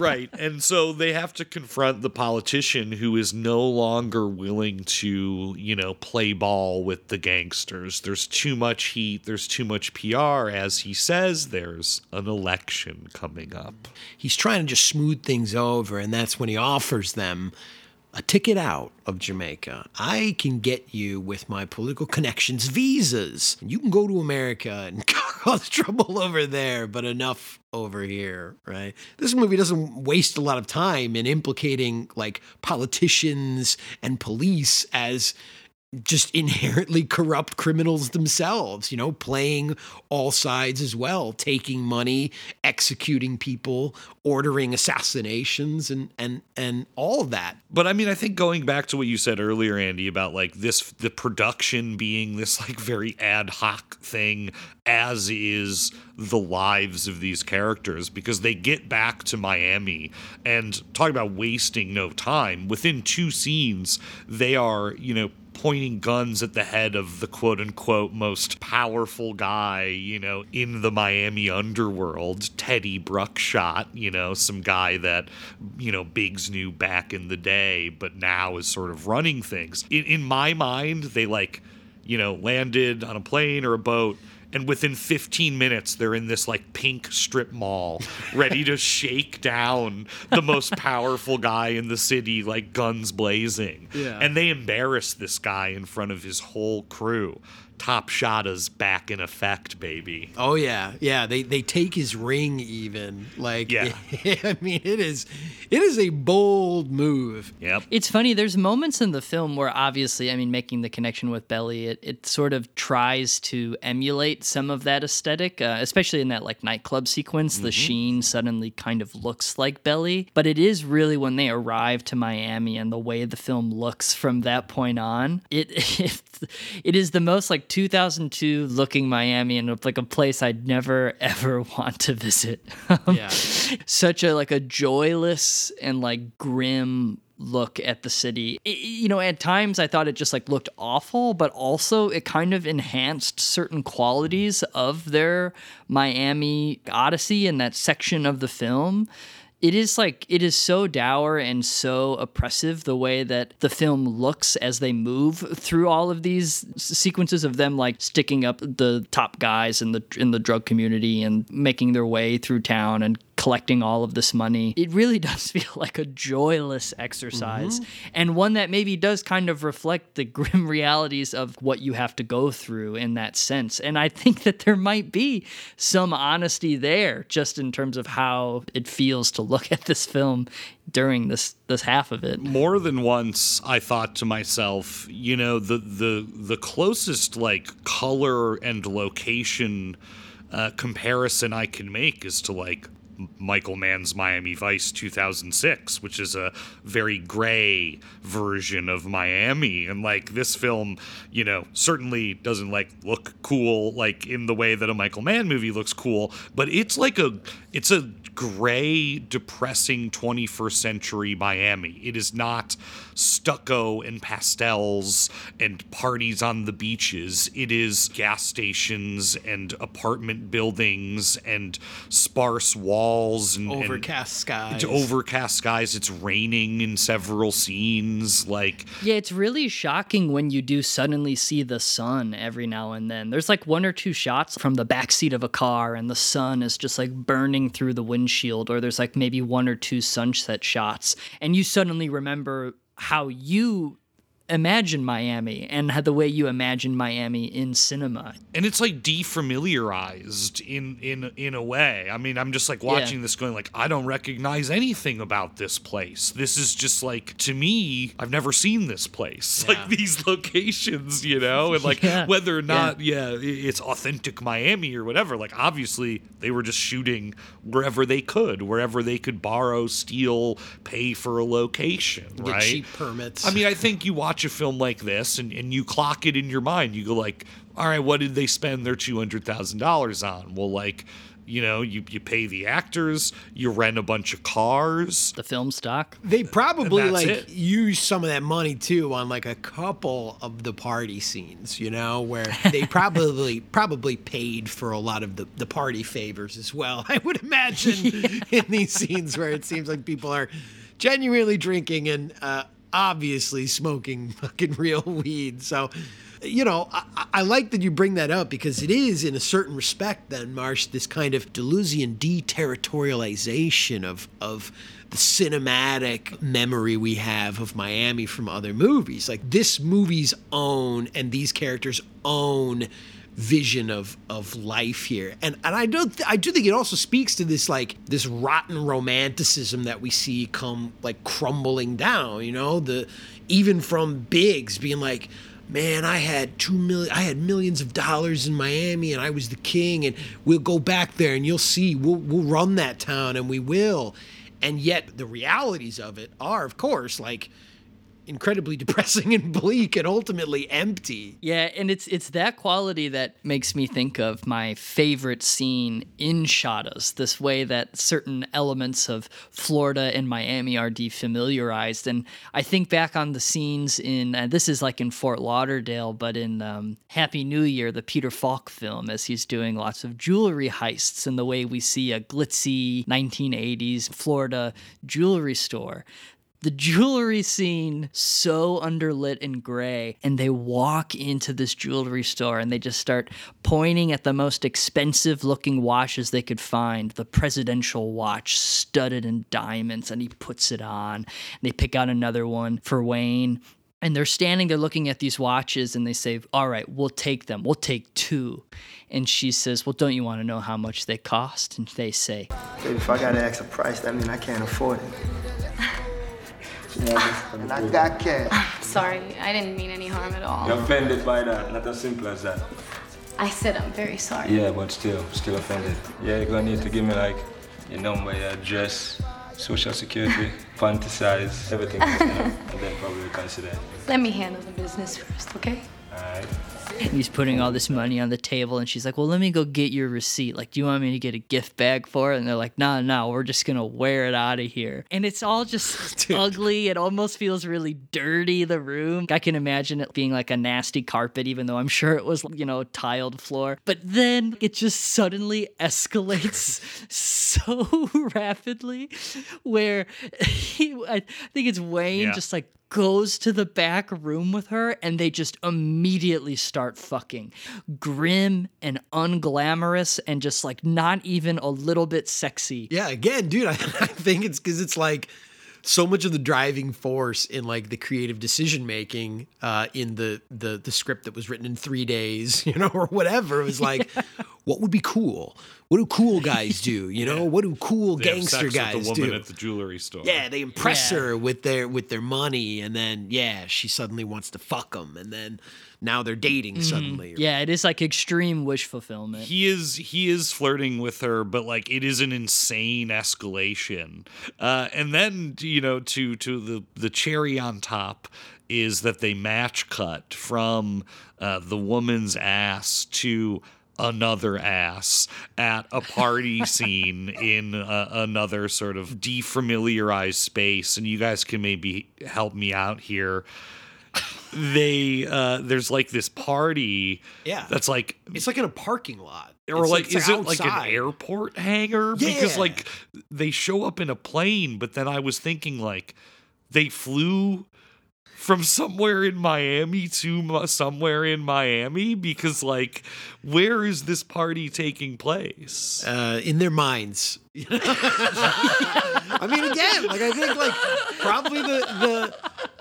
I mean, really, I honestly think that part of like the thinking there, because again, criticism of this is like it's just a glorified music video, and it's like. What do fucking cool guys do? They, they have a shot of of a plane? getting off a private jet. That means money. That means power. And it's like, yeah, what's the geography here? They they took a 15 minute flight. You know, like they've got that much money to burn. I mean, they just spent sixty thousand dollars on watches, I guess, right? the people at the party is just everyone they know you Yeah, know like there.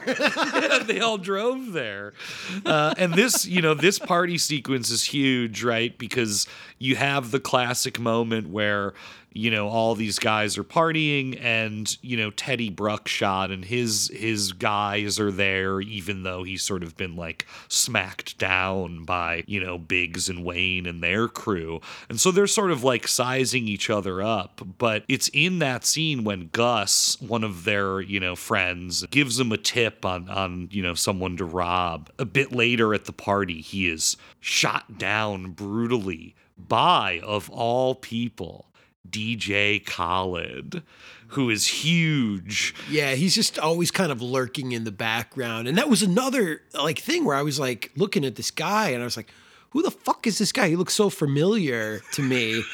And then it's like when I'm like going through and looking at the cast list, it's just like way down near the bottom. It's like DJ Khaled. I'm like, what the fuck? dude? So yeah, it's like why suddenly Wyclef Jean and DJ Khaled show up, and they're they're they make the sort of triangle here of of the power struggle that's taking place in Miami. Yeah, so that, you know, obviously the airport hangar or parking lot party doesn't end well. Well, that's the thing. Like, so many of the scenes in this movie are really just that. Like, let's get everybody into a location, and then how do we get out of Yeah, this scene? some dick measuring, some insults, and then some people start firing. yeah, you know? some people shot. You know, Get out to the next scene where that's going to happen again. I really, as the film went on, like really came to enjoy Louie Rankin as as Teddy Bruckshot. Oh, because as as the body count rises and as they just start like committing all this like carnage across Miami, I really did start to see Teddy Bruckshot as like this poor put upon guy, you know? Like He's like the Avon Barksdale, and like the you know Biggs and Wayne or,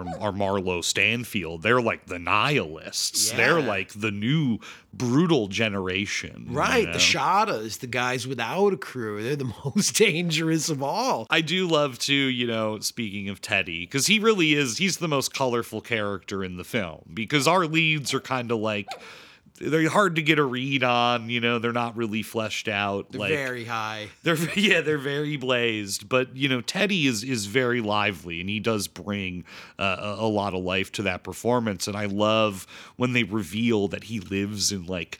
Uh, this really tacky gothic castle, this total like simulation Florida kind of thing where you're like, okay, now there's like palm trees and a, a gothic castle that this guy lives in. Yeah, and the backyard is entirely made up of a series of jacuzzis. there was seriously Yes. like you talking It's about like, like, a resort. yeah, you you know? talking about like deterritorialization. I just was like, it looked to me like there was six different hot tubs, and there were like different collections of people like moving from one hot tub to the other for different like conferences that were taking place about what to do about these shottas. You know? I just I just looked at my notes and it just says hot tubbing with Teddy. There's, yeah, he's just like lamenting the downfall of his like kingdom, dude. Yeah.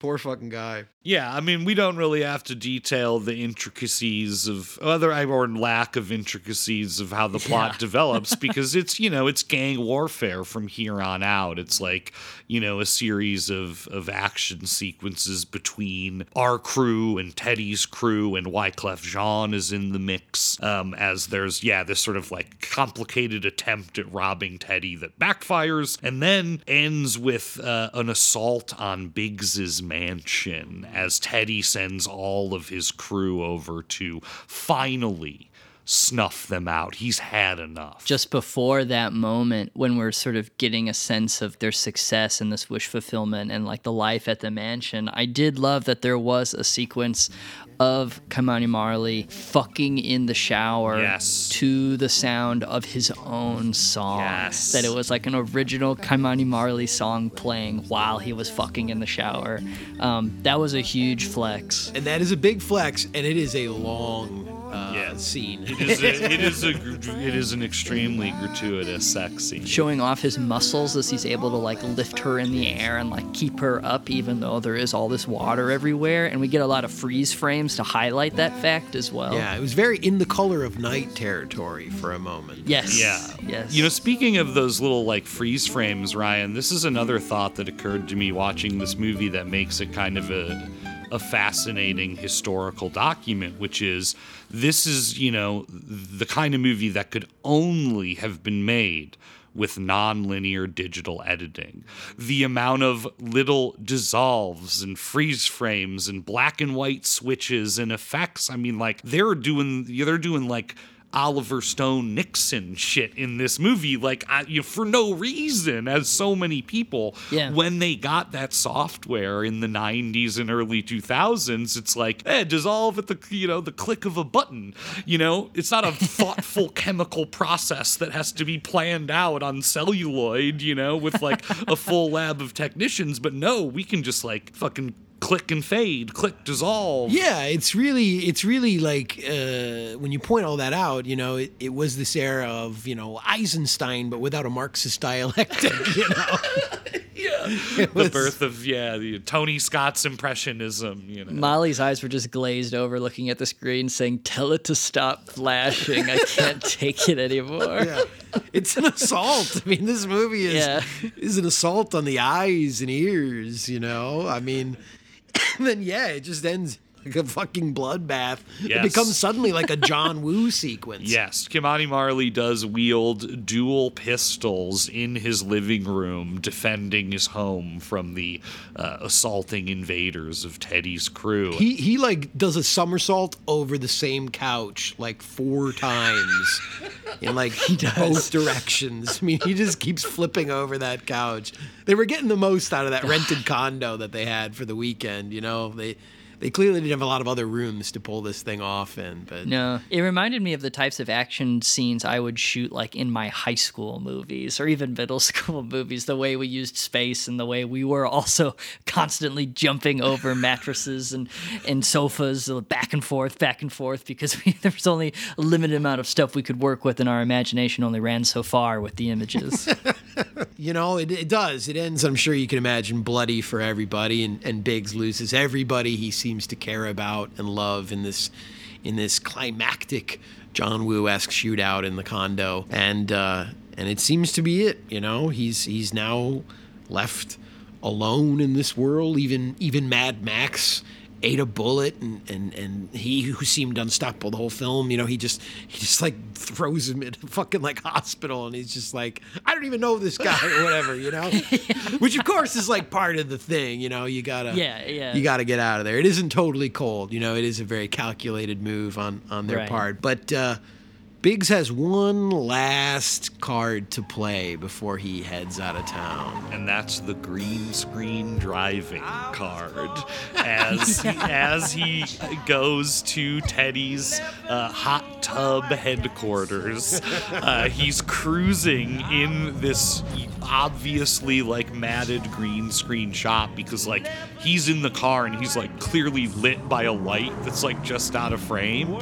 And honestly, I wish there were more of these shots and sequences. Me too. Like it was very unreal and and I didn't hate how it looked. It looked artificial, but it looked like artificial in like a cool way uh, to me. it might just be like my analog fetishization, but just just the fact that this film was shot on film uh, and it has like a weird texture to it. When the, these digital things are interfering with it it does look really unique.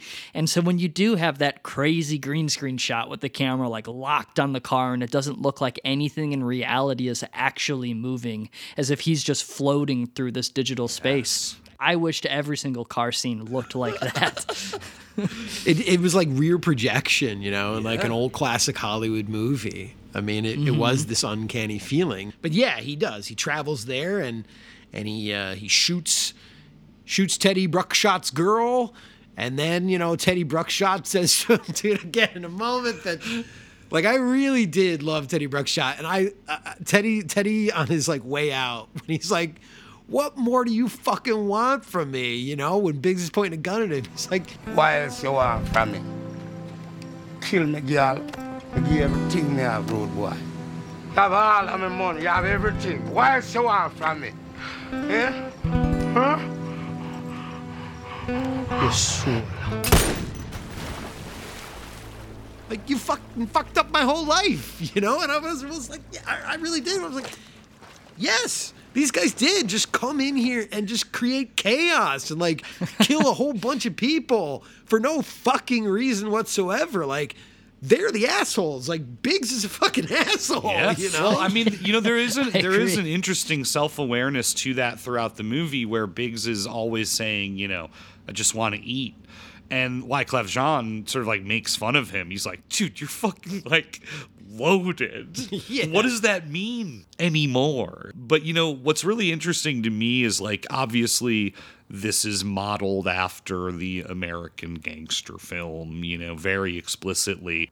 You got to remember, the gangster film is product of Hollywood, and that means that when the gangster rises, they have the budget to show you that rise and that opulence, right? And and again, I think it's like what makes this film fascinating is because they do rise, but like what we're seeing is yeah, it's not opulent. It's not this beautiful like, you know, Michael Mann modernist mansion living. It's like weird Florida early 2000s living. Think about how empty you you feel at the end of of this film and then think about how warm you feel at the end of Sugarcane Alley. Even though that film ends with a death, you still are like hopeful for Jose and here it's just like damn everyone's fucking dead except you know biggs who hanging out well he takes a cool boat ride and then he just like hangs out by the water and it ends fairly ambiguously but it's like what is next for this guy I saw somebody, I don't know if it was a reviewer, somebody said like the implication being that like he gets on that boat and he's headed to LA. And I was like, what? He got on a, a fucking speedboat and decided to go from Miami to LA? Like, you what even do that logistically That's what I'm saying. You'd have to go around the horn. The You gotta go Panama all- Canal? yeah, I guess it's such a shortcut right there, but good God, fucking idiot. Like, no, man. It's like it is whatever they wanted it to be in that moment. criminal reflecting on water is a classic Mann image and a timeless one as well as this film demonstrates oh, Well, I gotta say, you know, uh, I watched these films back to back on a very snowy winter day, and uh, it was nice to to get a taste of uh, the islands as uh, the snow came pouring in in poor old Chicago. I'm glad to hear it warmed you up a little bit. It definitely did. I want to be in Teddy's hot tub, dude. That's where I want to be. Yeah, that sounds nice. so, um, yeah, I mean, you say it gives you a nice little taste. Um, what other flavors of Caribbean cinema are you a fan of, Marsh? Well, I'm gonna I'm gonna go with the no-brainer here, and one that Andy already mentioned, and one that was a clear inspiration for Shottas, which is, of course, the harder they come. And I just have to have to do it because if you're listening to this and you haven't seen it, you gotta see it. Uh, directed by Perry Henzell in 1972, it is the classic Jamaican crime film starring Jimmy Cliff with his music and other reggae legends. And it's this rags to riches to outlaw, you know, notorious outlaw story uh, of Jimmy Cliff as he uh, becomes this criminal in, in Jamaica. And when I was in undergrad, uh, I had this on DVD and would basically put it on like daily because if I wasn't looking at it, I was listening to it and I was often looking at it. So it was a film that like really excited me when I was a, a young lad, you know, watching uh, non-American movies, you know, really for the first time. And this is one that made a huge impression and one especially that I think of always to this day that has uh, red blood like a Godard film, like this fake, Yeah. this amazing fake blood. Because like people are always getting like stabbed or shot in the face in The Harder They Come. And there's this really excessive sort of like fake blood situation that I find uh, aesthetically pleasing, along with uh, the good jams on the soundtrack. Yeah, it's definitely a banger. I guess you know I want to do something a little bit different this week too, and maybe we'll it, uh, just because I it's just because it was so recent that I read it, but we'll, we could call this little Ryan's book corner. Oh my god, this wasn't cleared with the producers. I would love to recommend to everyone to read Marlon James's novel, A Brief History of Seven Killings. I just read it. It's awesome. It came out a couple of years ago, and it's sort of like if As I Lay Dying was 700 pages long and about the lead up to the attempted assassination on Bob Marley, and then the way that affect, affected Jamaican history and the people of Jamaica from the late 70s all the way up until the 90s. And it jumps around both from Jamaica all the way to Miami and New York, and it involves with the Colombians, with Griselda Blanco. And it's just like a cacophony of voices, and it is so awesome. It's uh, one of the best like contemporary books I've read in a very long time. So check out A Brief History of Seven Killings. I think Oprah was a big fan of that book as well, Ryan. Oh, she also likes Faulkner. She You're in good company. The Chicago vibe. I've like long wanted the copy of As I Lay Dying that has the Oprah Book Club sticker on it because it's just like such a funny object to me. Um, one day I'll track down my own copy. Well, it was my topic this week, but next week it's Andy's topic. What do you have in store for us this time? Well, you know, uh, it's that time of the year. Valentine's Day is right around the corner. And I was thinking about that, um, you know, all that that entails. We are all taken men and, and we have our beaux, our, our loved ones. Um, but, you know, I, I realized that uh, I'd already picked a, a topic specifically like devoted to I believe it was bad romance was was a topic uh, we'd looked at before. So i don't want to go that route but i also noticed that the music box uh, a movie theater here in chicago that we all know and love had just done a, a series on one of my favorite styles of cinema a style that often combines uh, horror and violence with a lot of bad romance and psychosexual overtones. And that would be the Italian style of Giallo or gialli films. So I've kind of been in the mood for it, you know, and I think it's appropriate with Valentine's Day. A lot of bad, bad ro- love and bad romance going on in those films. So bring me one of your your favorite Giallo films that you like next week. Well, I'm going to bring you my bloodiest Valentine. Please, please do. let's have a let's have a very bloody Valentine next week. As always, you can follow us on Twitter at Gauntlet Movies or send us an email at gauntletmoviepodcast at gmail.com. Thanks, everyone.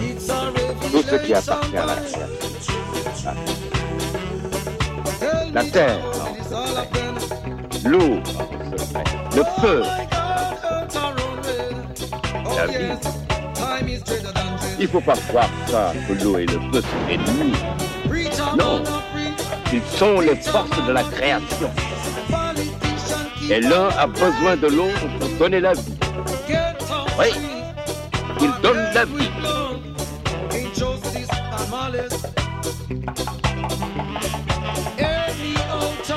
Vois ça? Hein?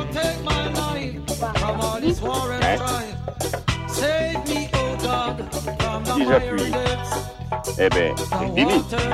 Oui, mais essaie de la faire repartir. Tout ce que je peux te dire, c'est que personne ne doit le. Parce que c'est la seule chose que l'homme peut défaire et qu'il ne peut pas refaire. Bon.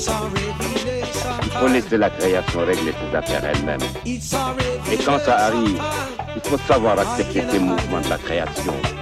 Sans pleurs, sans cris. Puisque de toute façon, c'est une bonne chose.